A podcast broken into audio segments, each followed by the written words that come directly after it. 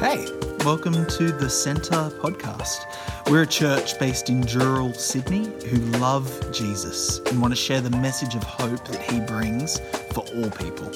We pray that you're blessed by this word and that it reveals God's love for you in a new way. Enjoy.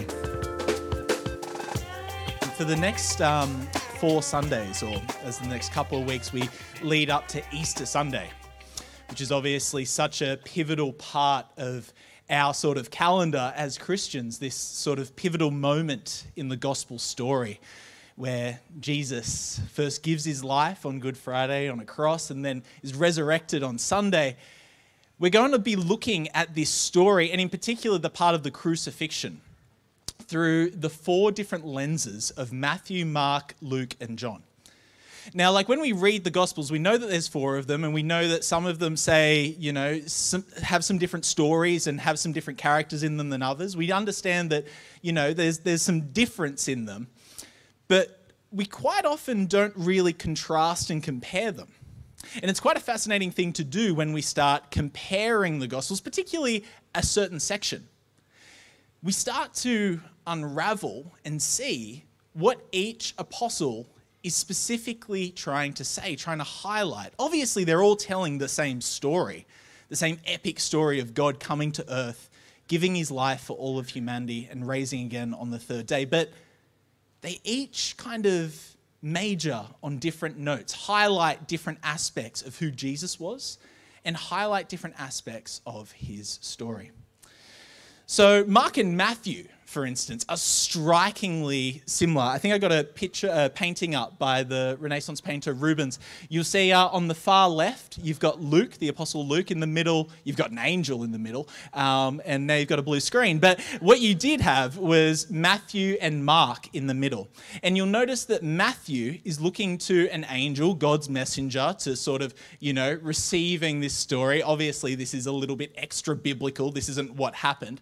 Um, but it's the idea that he he's receiving this story from God. But you'll notice that Mark is actually kind of like whispering to Matthew as well. And what Rubens is actually putting in that painting is the fact that Matthew's gospel is actually very influenced by Mark's. And it's because Mark's gospel is the first one, as far as chronologically, that was written. It was written about seventy A D. And essentially what we then see in Matthew and Luke is a great influence of Mark's gospel in both of them. Um, so I've been given the fun job of comparing Mark and Matthew's crucifixion, which are strikingly similar. So thanks, Mitch. Really appreciate that. Really great task. But it is really interesting, because what's fascinating in all of the similarities is the few unique differences. The different points that Mark and Matthew are highlighting in their Gospels. And we'll continue to go on to Luke and John as well. I really like the analogy that the Gospels are like cartridges of ink in a printer. Now, sadly, this analogy is already aged because we now have jet printers. But for those of us who remember only a few years ago, most printers had these four cartridges: black, magenta, yellow, and cyan. And the idea is, each of these cartridges add another dimension, another aspect to the picture which is being printed. I really like this analogy because this is a cool way to look at how the Gospels interact with one another. For instance, we'll go to the next slide. If you printed out a portrait of Jesus in just blue ink, well, yeah, you can make it out. I mean, sure, you can get a pretty good idea of what we're trying to portray, but obviously it's missing some dimensions. And that's kind of what it would be like if we were looking at the story of Jesus through just one gospel. We'd get a really good idea and be able to really tell what it is, but it'd be missing some features. If you added a second gospel, then you start to get a bit more detail. You add a third gospel, you start to get even more. And then finally, the fourth gospel kind of is able to give us this final, clear, fully realized picture of Jesus. So one theme Mark focuses on is Jesus as a suffering servant. So I've got a question for you guys this morning. I want to ask you, what does a servant heart look like? All right, what are some answers that come out? Feel free to yell them out if you're brave enough. What does a servant heart look like? Centered on others. Centered on others. Yeah, great. Not focused on yourself, centered on others. Love that, Narelle. Any other thoughts, gems of wisdom? Willingness. Willingness, yeah, I like that. Willingness. Maybe one more. Who's got a good one? Caring for people? Yeah, great. So good.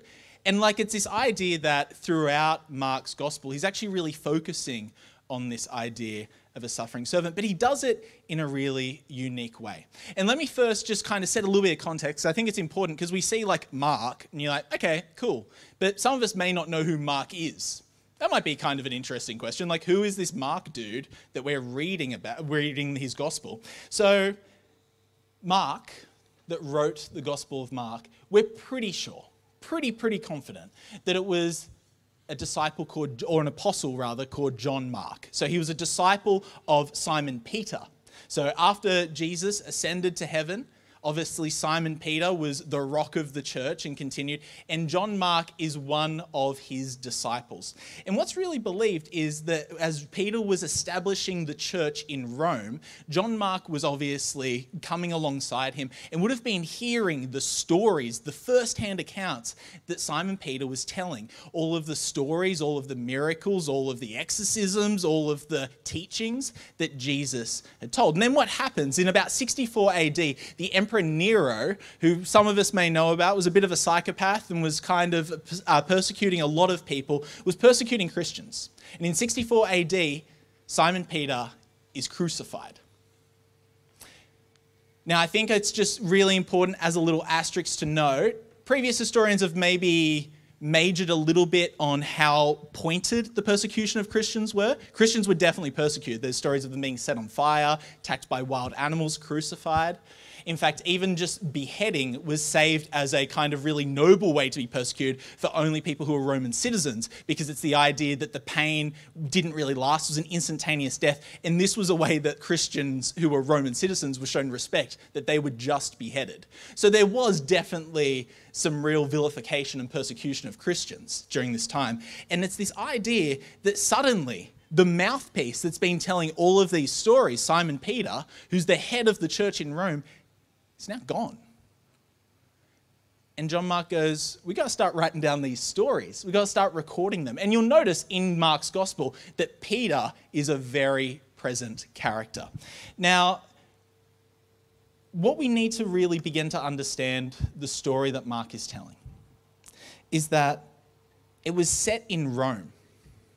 And this idea of suffering servant was being told to a group of Christians who suddenly their leader, Simon Peter, had just been crucified. So not only was there this emphasis for John Mark to be obviously retelling the teachings and the miracles and the stories of Jesus, but also as an encouragement to say, hey guys, yeah, we're being persecuted right now, but you know what?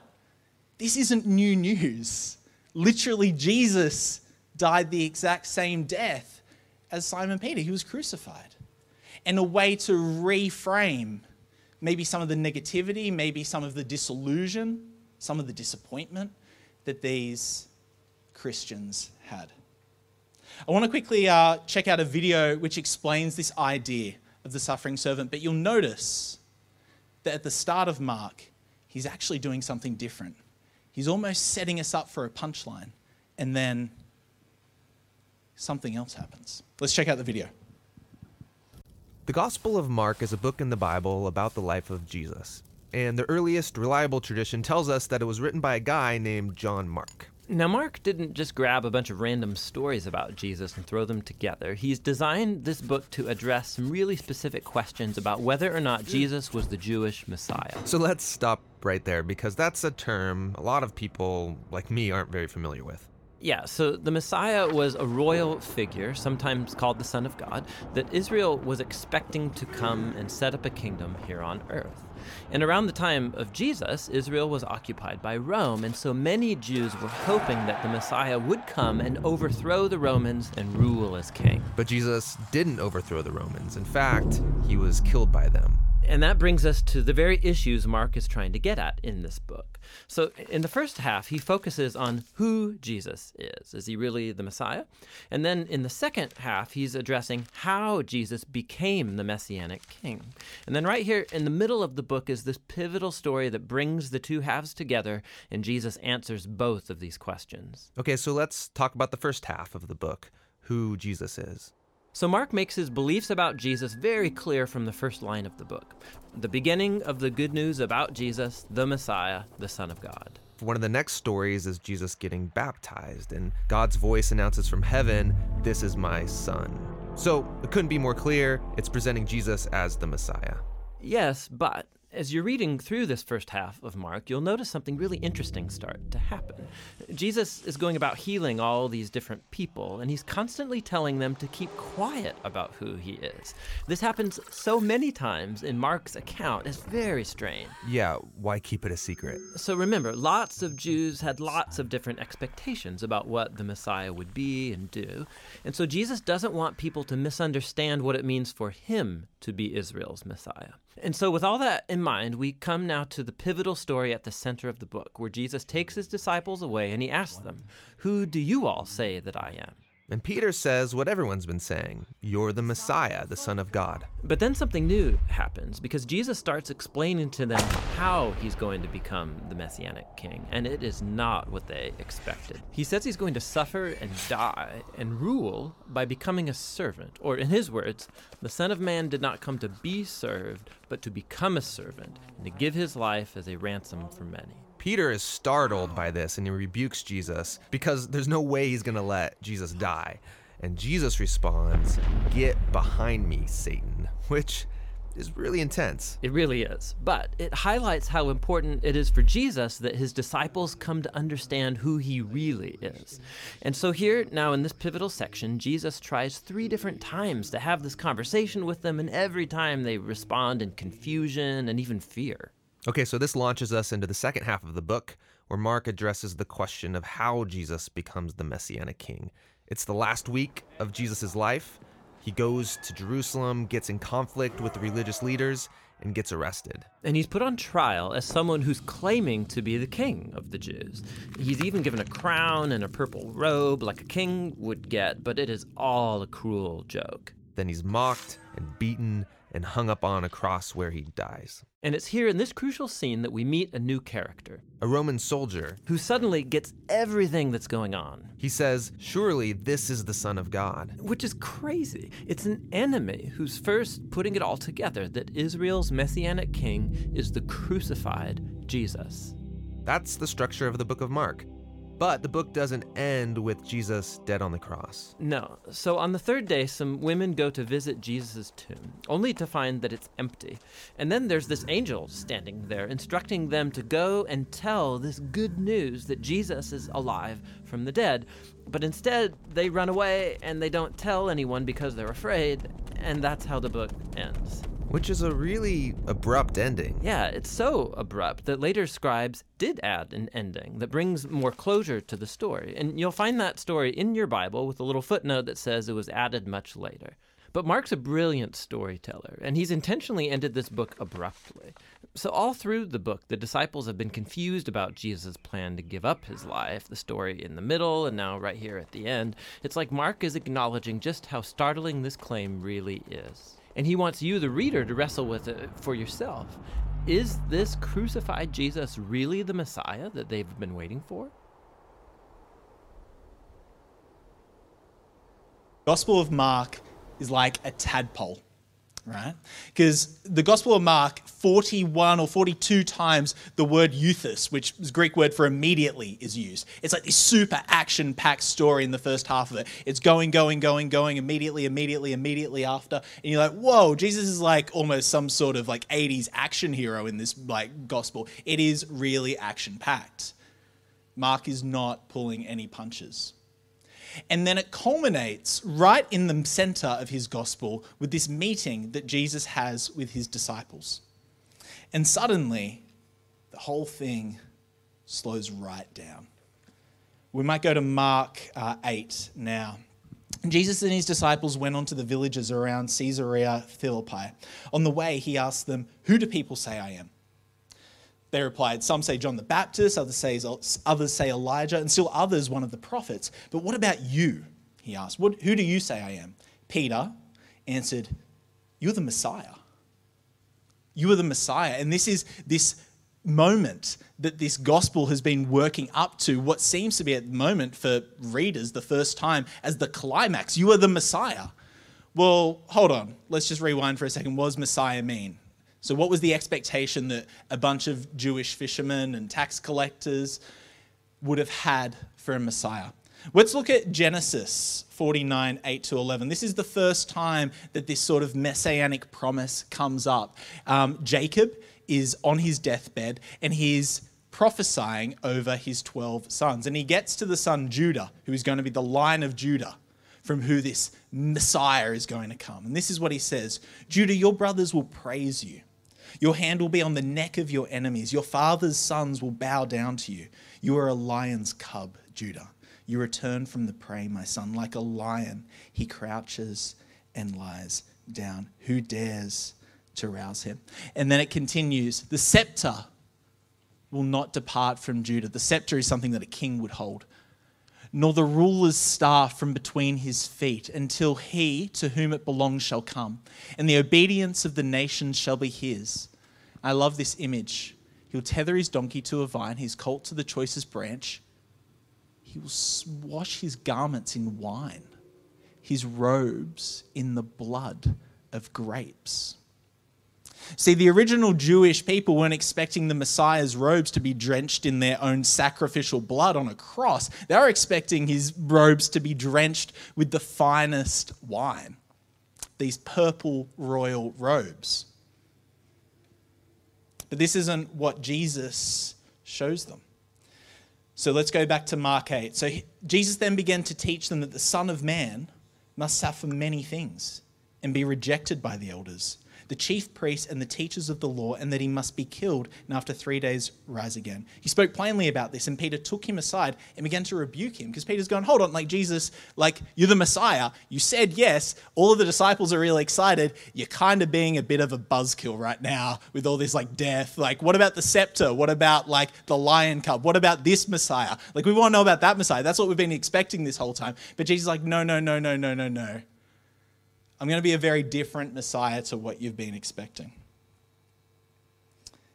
But when Peter does this, Jesus turns and looks at his disciples and rebukes Peter and says, get behind me, Satan. You do not have in mind the concerns of God, but merely human concerns. They're interested in what the Messiah would mean for them, to give them power, to give them prestige, to be able to sit on thrones.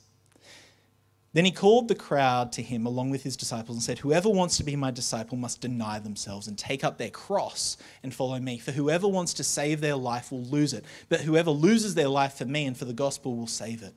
What good is it for someone to gain the whole world yet forfeit their soul?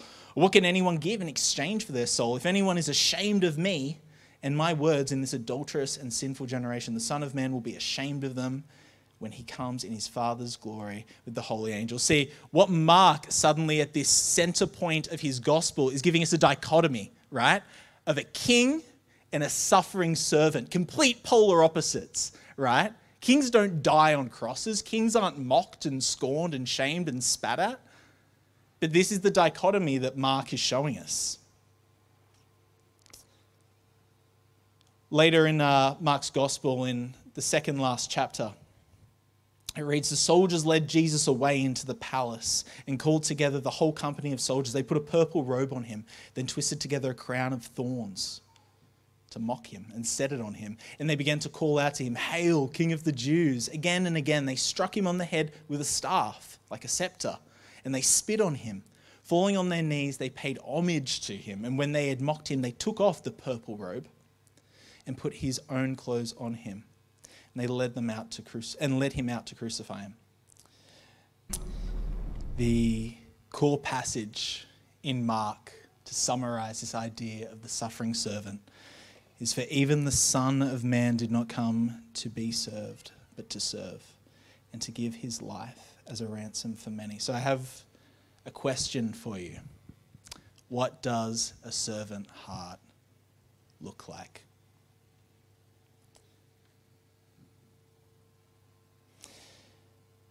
Now, thankfully for us today, when Jesus tells us to take up our cross, it's a bit more metaphorical maybe. Thankfully, blessed to be in a country, a time where it is maybe a bit more metaphorical, but wasn't super metaphorical for Peter when in sixty-four A D he was crucified. So what does it look like to have a servant heart? How can we take up our cross today? Well, maybe it's serving in a ministry of the church. Maybe it's serving someone in need. Maybe it's just being willing to be humble, to even be humiliated sometimes by sharing the good news of hope that Jesus brings, because the news is still good. Even though we're told to take up a cross and become a servant, we do this because there's a hope and a future. So that's the question I want to leave you guys with this morning. What does it look like to have a servant heart? Let us pray. God, I thank you for the Gospel of Mark.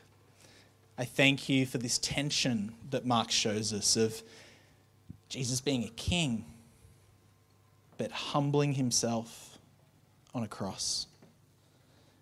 God, I pray that you would move in our hearts, that you would show us how we can be servants, to serve those we love, but also to serve our enemies, to serve those who need us, and to serve those with overflowing abundance. God, move in our hearts now. Show us how we can be servants. Be with us now, God. In Jesus' name we pray. Amen.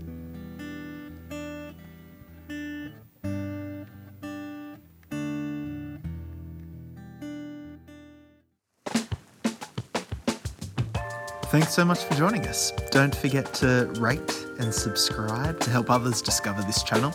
Check out the description if you want to find out more or get in touch with us at the Centre Dural.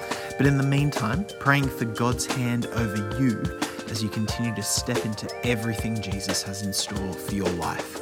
Be blessed.